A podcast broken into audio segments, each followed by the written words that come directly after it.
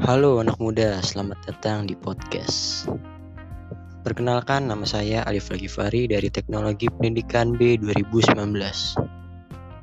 Saya di sini akan menjelaskan apa itu sifat teknologi.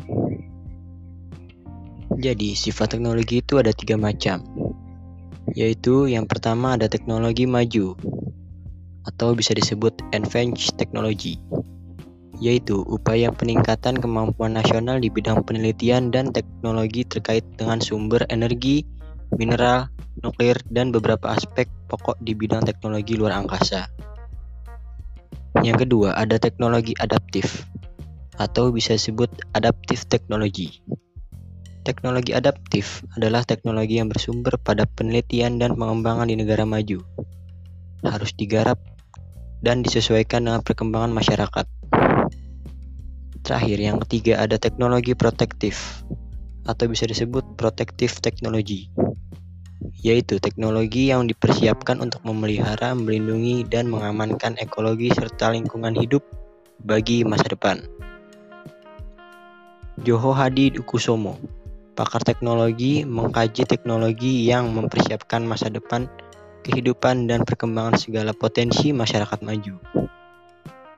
Lalu ada Quraisy Shihab, pakar teknologi mengungkapkan teknologi ditemukan sebagai pemenjangan fungsi organ manusia.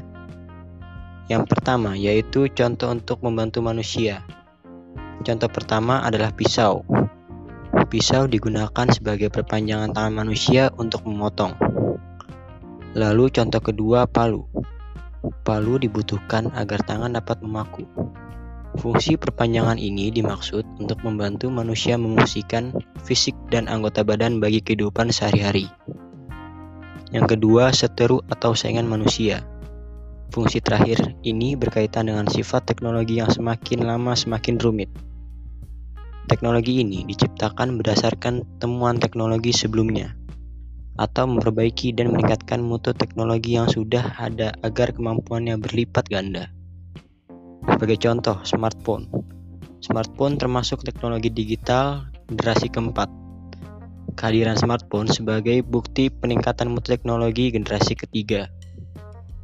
Telepon seluler ini dikembangkan secara bertahap, mulai dari yang paling sederhana hingga sekarang masyarakat digurung untuk menggunakan telepon seluler.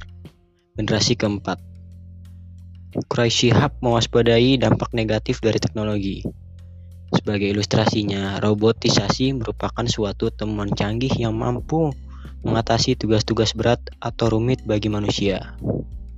Sayangnya, robotisasi kalua pemanfaatannya meluas atau masif, menyalahi hukum aturan dapat mengancam tenaga kerja sehingga akhirnya robot menjadi saingan atau kompetitor bagi para pekerja buruh untuk di bidang-bidang pekerjaan tertentu. Nah, jadi intinya sifat teknologi itu kita tahu ada kelebihan dan kekurangan dari masing-masing sifat teknologi itu sendiri. Sekian podcast saya hari ini. Salam anak muda, sampai jumpa.